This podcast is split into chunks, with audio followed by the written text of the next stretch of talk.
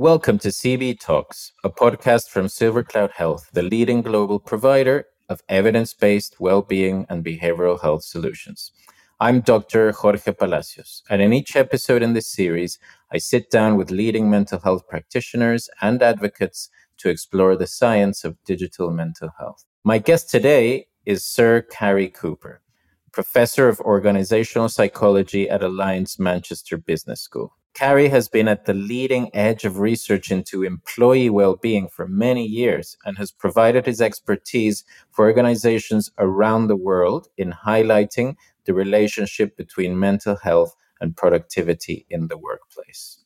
I'm very excited to welcome him to the podcast today. Thank you, Cary, so much for for coming on. I know you're super busy. It's just a pleasure to be able to chat to you about this, this, the subject of workplace well-being, well-being in general, especially these days is, I think is um, at the top of a lot of people's minds and lips, right? Um, so just, just thanks for having, having this chat with us. No problem.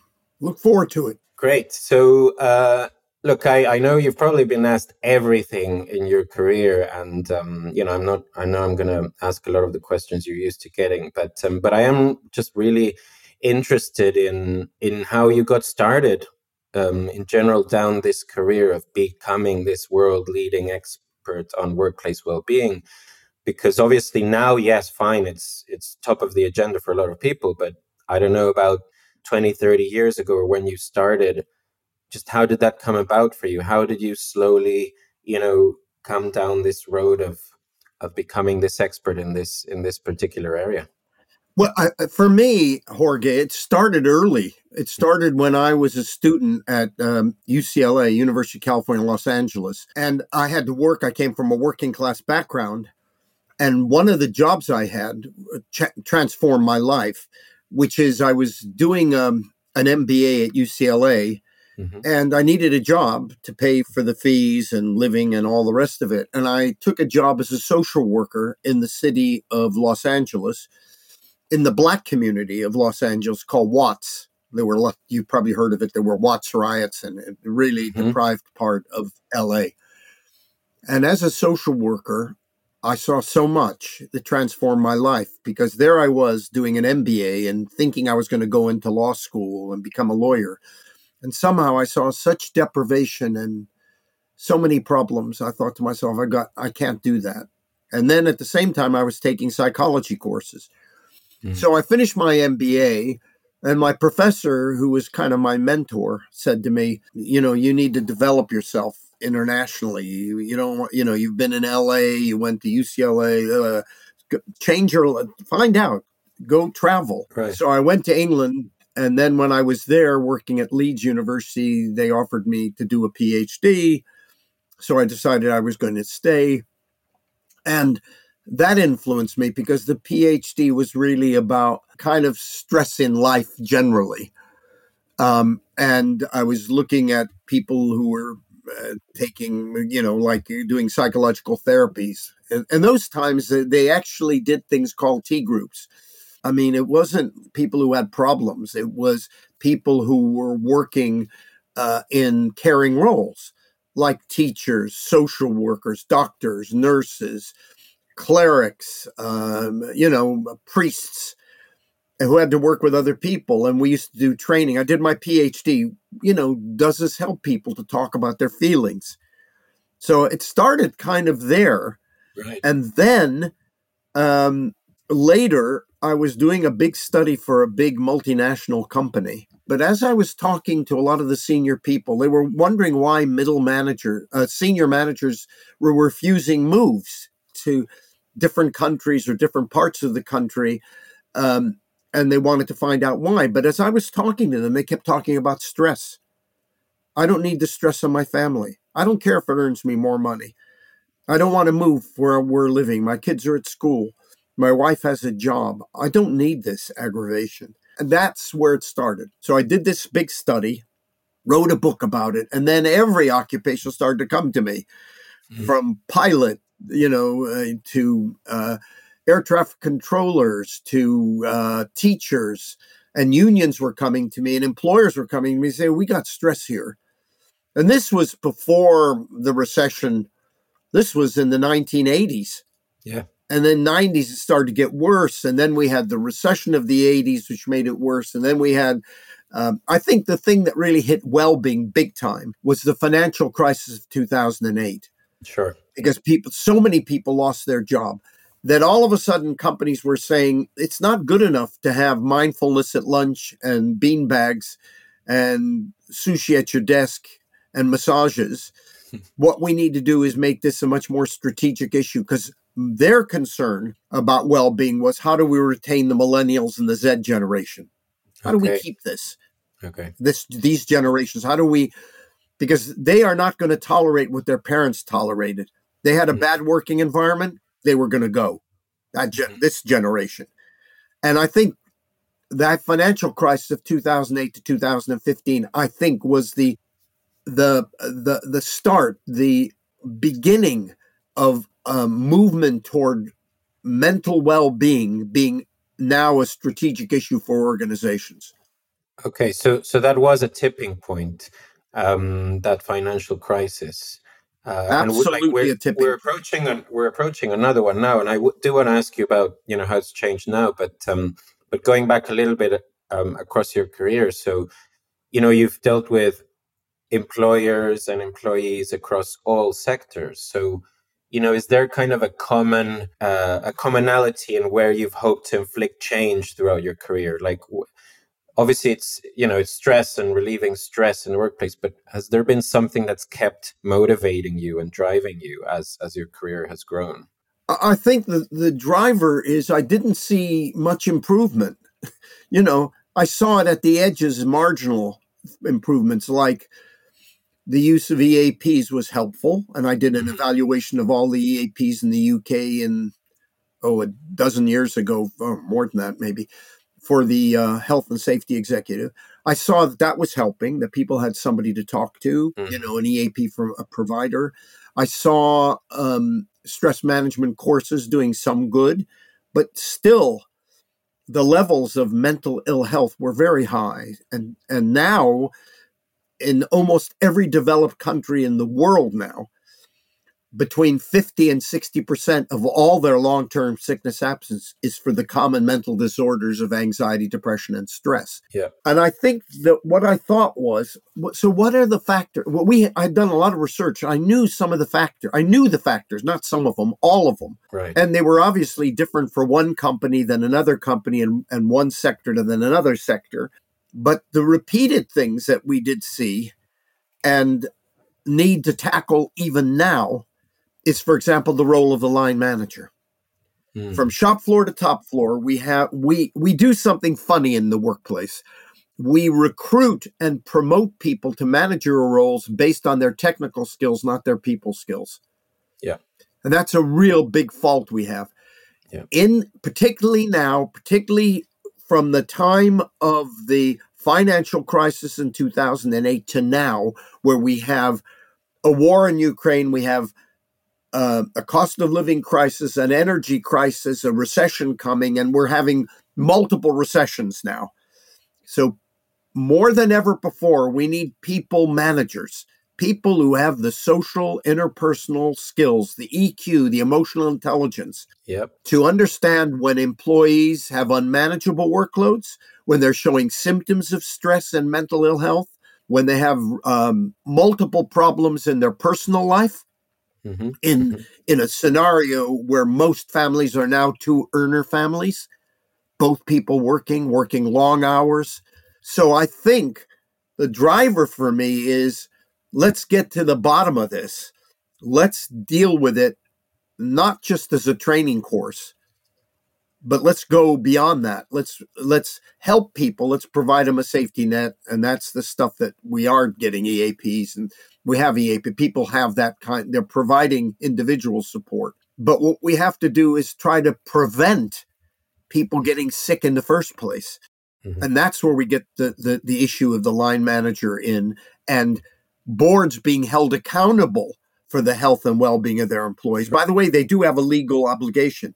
Every employee in every developed country has a legal right um, to has a legal obligation to ensure that employees' health and well-being is protected.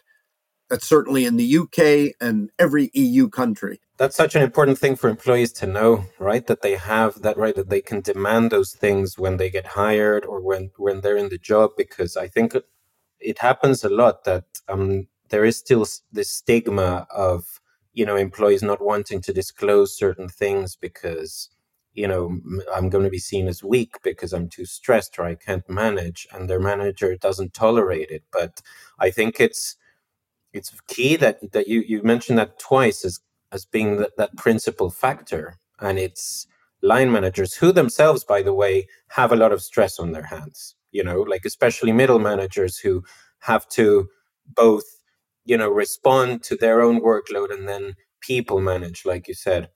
And you're absolutely right. People progress you know uh, along the the company ladder and you know they progress because of their skills right but rarely is there that emphasis into will this person be a good manager? Right? Because it's half the job. Um, not only yeah. you know doing your skills for the company but like half your job is is to manage the rest of your team. So how do you how do you train people? Because that's not an easy thing to learn right? Like you can learn you can take a course on excel or software or you know whatever skill you need um, in your company but how do you train people to have more eq emotional intelligence jorge i think we have two issues so if I was an HR director, I'd, I'd say the following I'd say, okay, we have the managers we currently have. All right.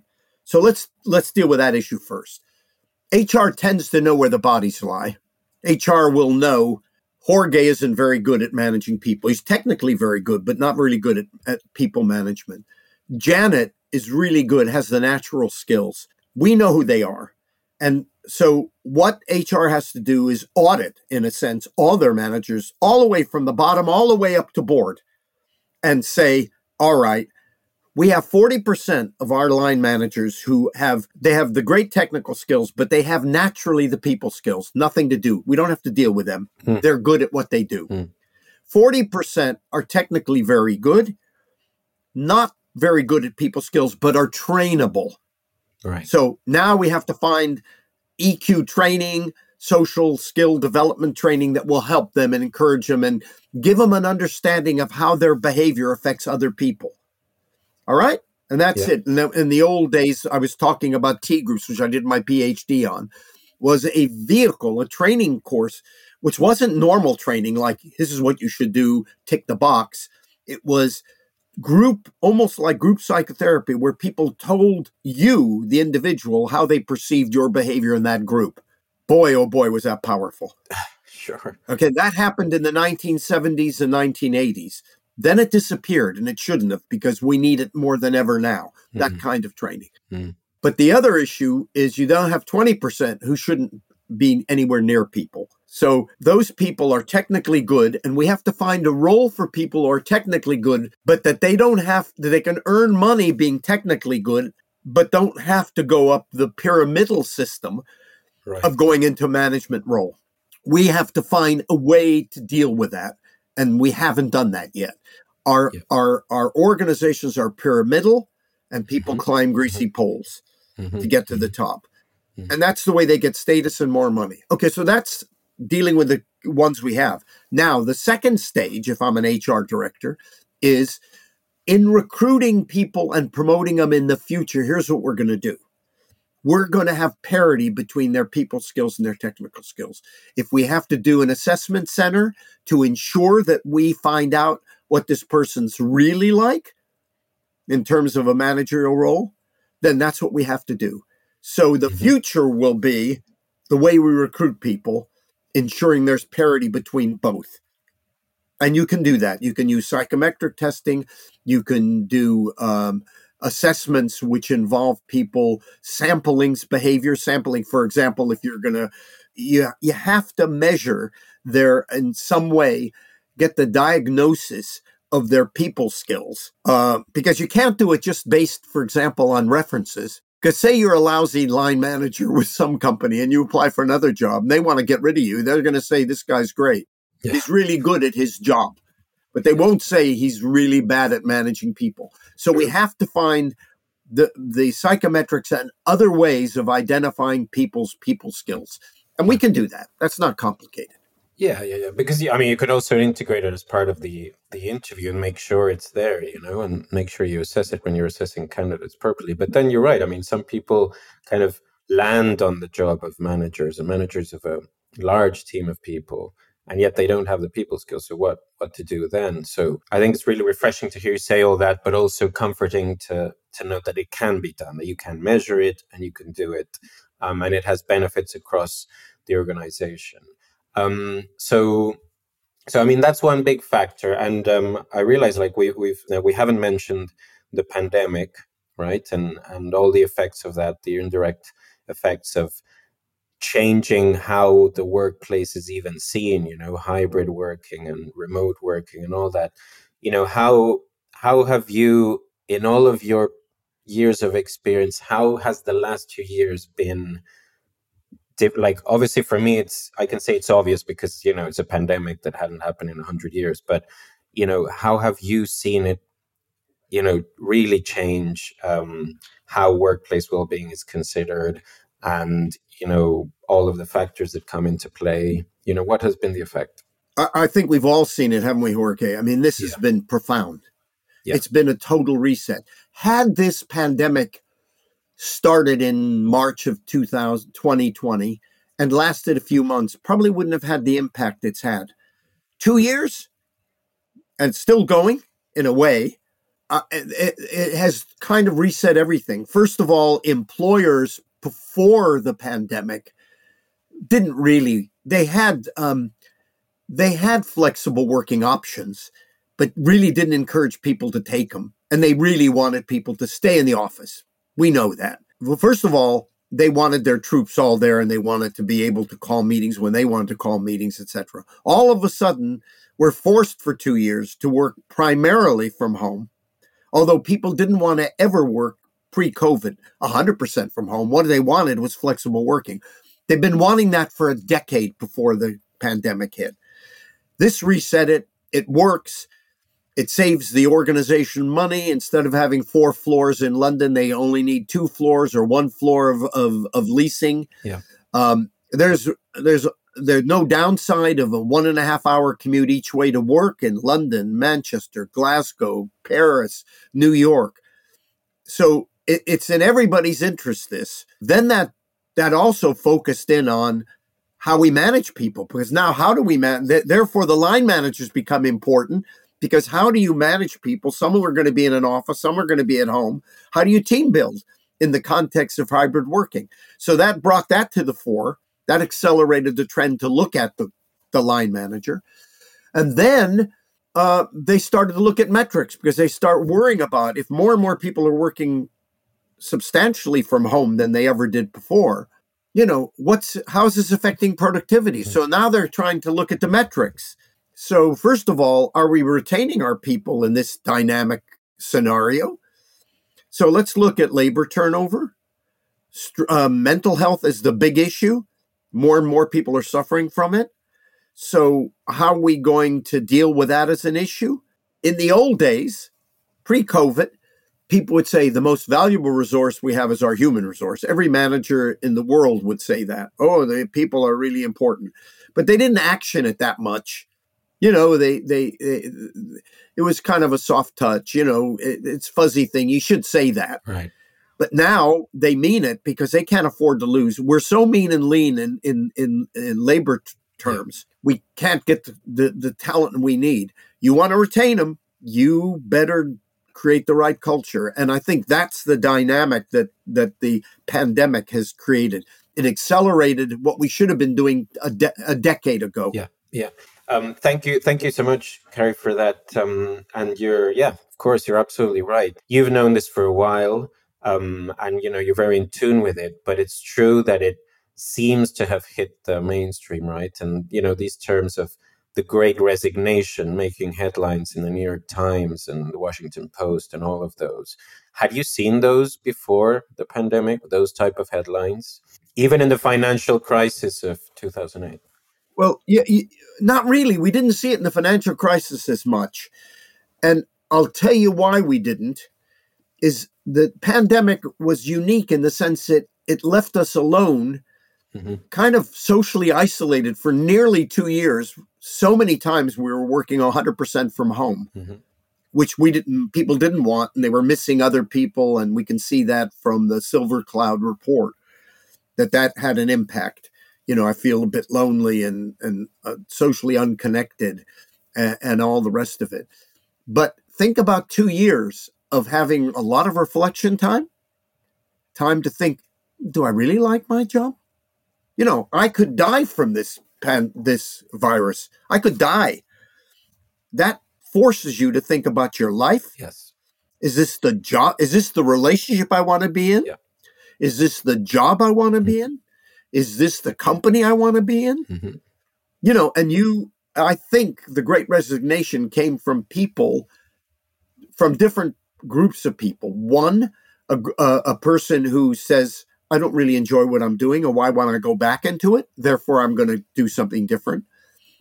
And for young people to say something like, um, you know, I, you know, I don't, I, I'm not going to do what my parents did. They tolerated a lousy work environment. Mm-hmm. I don't want that. Mm-hmm. These people, remember, the Z generation and the millennials, the young millennials, don't have money to buy a house. Yeah.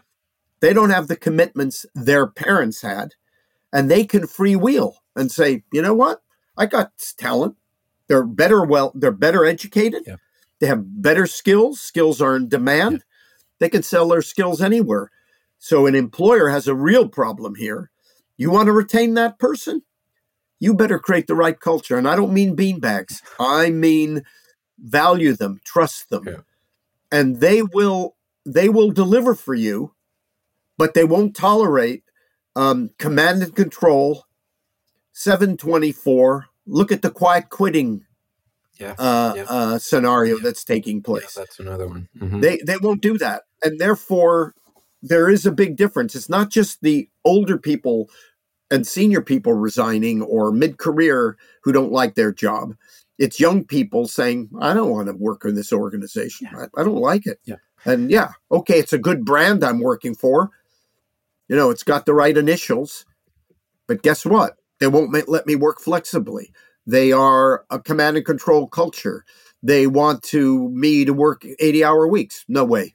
No way. Mm-hmm. You mentioned um, SilverCloud's um, research, and you know from that research we we published this um, white paper, this new white paper called "Making Mental Health Top of the Agenda," which is a deep dive into that you know that survey that we did.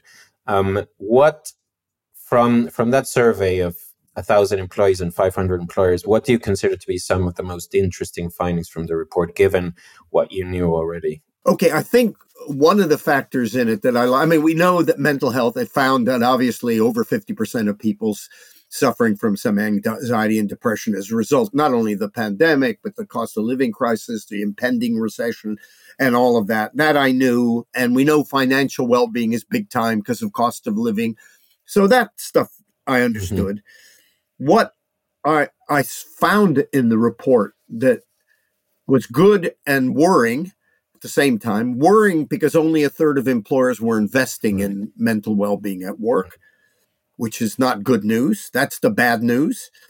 And roughly the same number of employees said that their employer wasn't doing was not doing very much. So about a third of them were saying, you know, they they weren't doing what they, what I'd like them to do, mm-hmm. and and in creating the right kind of culture. The good news, I think, was where the companies who did it, the third that did invest, you know, over fifty percent of them said, "Hey, it affected my bottom line pretty directly." I mean, they found fifty five percent.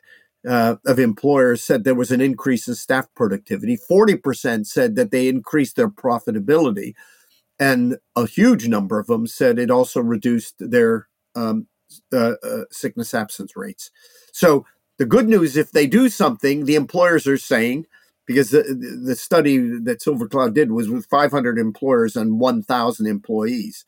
And it's good to hear the employer saying, guess what? It hits my bottom line. Listen, if it didn't hit the bottom line, you know, then that would be a cause of concern. Sure. You know, why invest the money? You know, uh, you might invest the money because on the one hand, it might help the mental health of employees, but if it helps the mental health of employees, it's going to affect their performance yeah. and their and their productivity. And guess what? It does from this th- this report. And so uh, uh, we need more of that. You need we need more employers to understand this is not a soft topic. This is not soft. This is heavy. But the OECD found a few years ago in the UK they went to every one of the OECD members and they looked at their mental health rates. And they found in the UK that mental ill health was costing the UK economy 4% of GDP every year. Oh. Now, criminy, if we had only half of that in the in, in the UK, we'd be we'd be operating at 2%. We would kill to be having GDP at 2%. Yeah. We're nowhere near that. So it it's pretty powerful stuff. It's it's a, it's a, a productivity issue as well and performance issue as well as it is a health issue. And so, you know, given given all those numbers, um, why do you think employers have been so slow to act until now? Well, not all, but you know, the unfortunately the majority. I suspect part of it is generational in the sense that the good news, I think, is we're getting younger people getting into more senior roles who understand this. Yeah, they're getting exposed to this when they do their funny MBAs, when they, you know, when they develop as they're as they're being educated. There are still some dinosaurs out there in senior roles, and that's a problem. I mean, you know, we know of maybe one or two investment banks who are saying you you have to be in the office five days a Yeah. week. I mean, I mean that's just I don't know. That's cloud cuckoo land.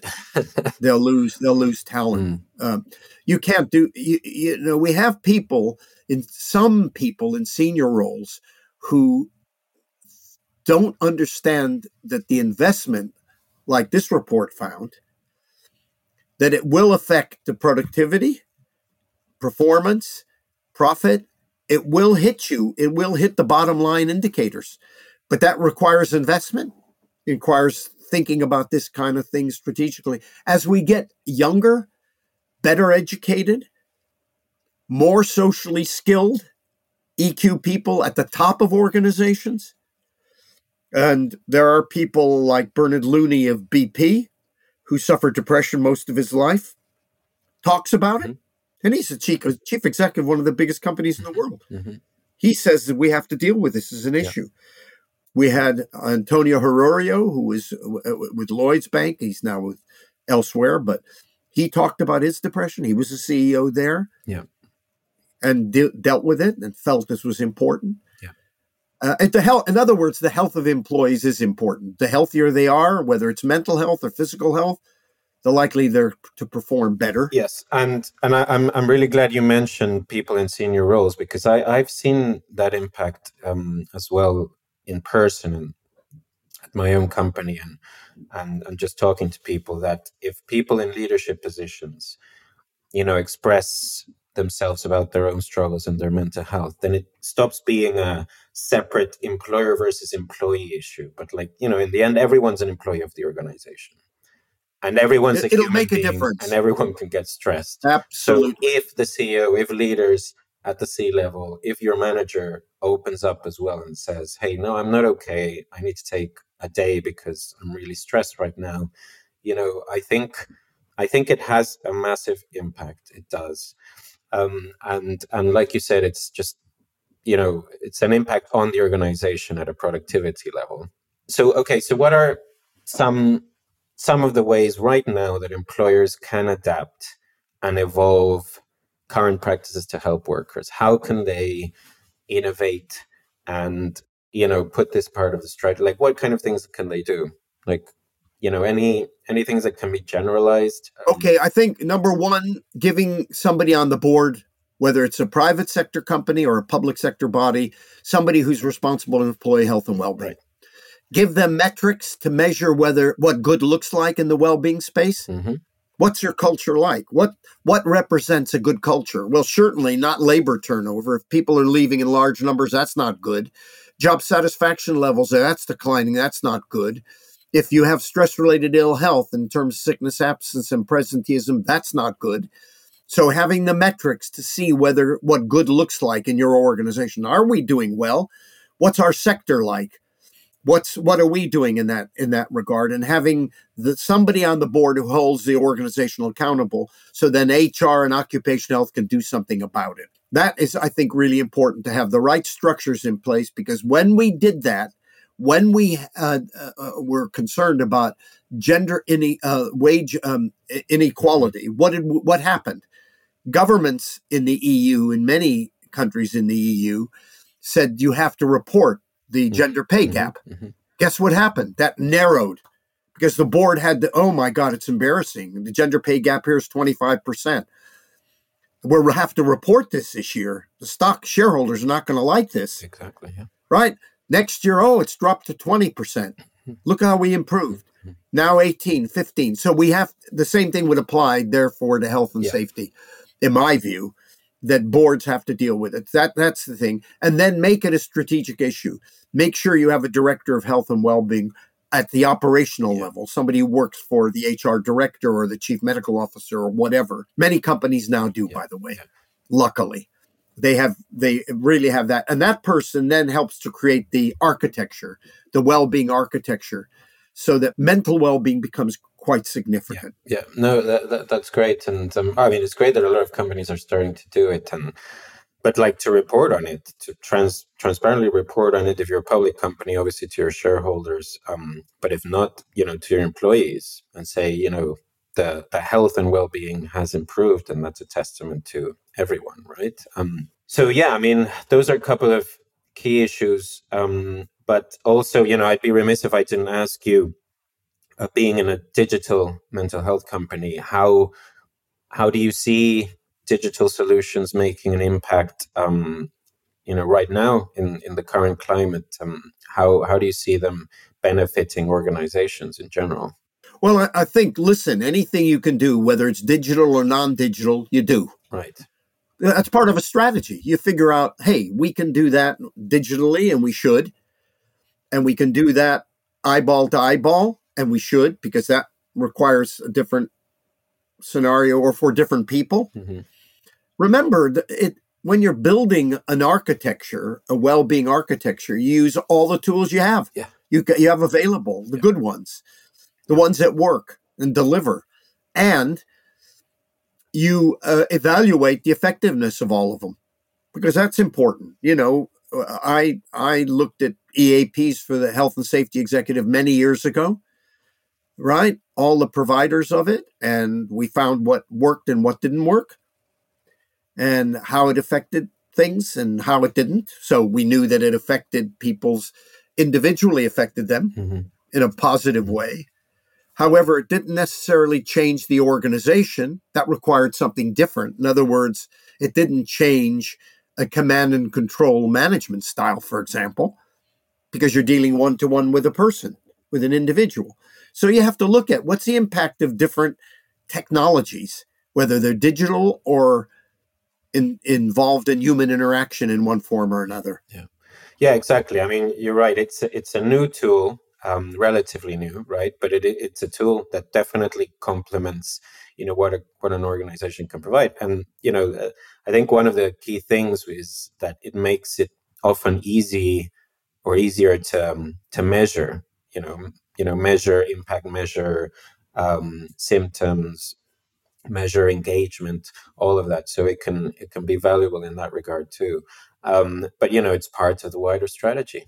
You know, given all of this Cary, um, you know, I know you're still learning and discovering. So I want to ask you, what would you want to know in the next few years? Like, is there something that you'd like to learn in the next couple of years or discover or see even? um, with regards to workplace well-being that has a massive impact? If you could choose one thing or a couple of things, um, what would it be? Uh, I would like to see, I guess, senior people in organizations, whether private or public sector, out loud talking about these issues. Mm. I think we get more traction when people, when very senior people are open about their own life. Yeah. I'd like to see more of that because you know what? That will change a culture. Yeah. It has changed cultures in various organizations. The more open people are, that means they're prepared to and, and encouraging others to be open. And the more open we are, the more we're prepared to talk to our boss about our problems. And the boss able to listen and care and understand and and change the nature of the psychological contract with that person in a way that helps them and helps them and their families the better. My special thanks to my guest, Sir Cary Cooper, for joining me in conversation about well being and the workplace. To hear more conversations focused on mental health and well being, you can also listen back to previous episodes of CB Talks. Find us wherever you get your podcasts. If you enjoyed this episode or any other episode in the series, please rate and review CB Talks so we can help others discover it too. I'll see you next time.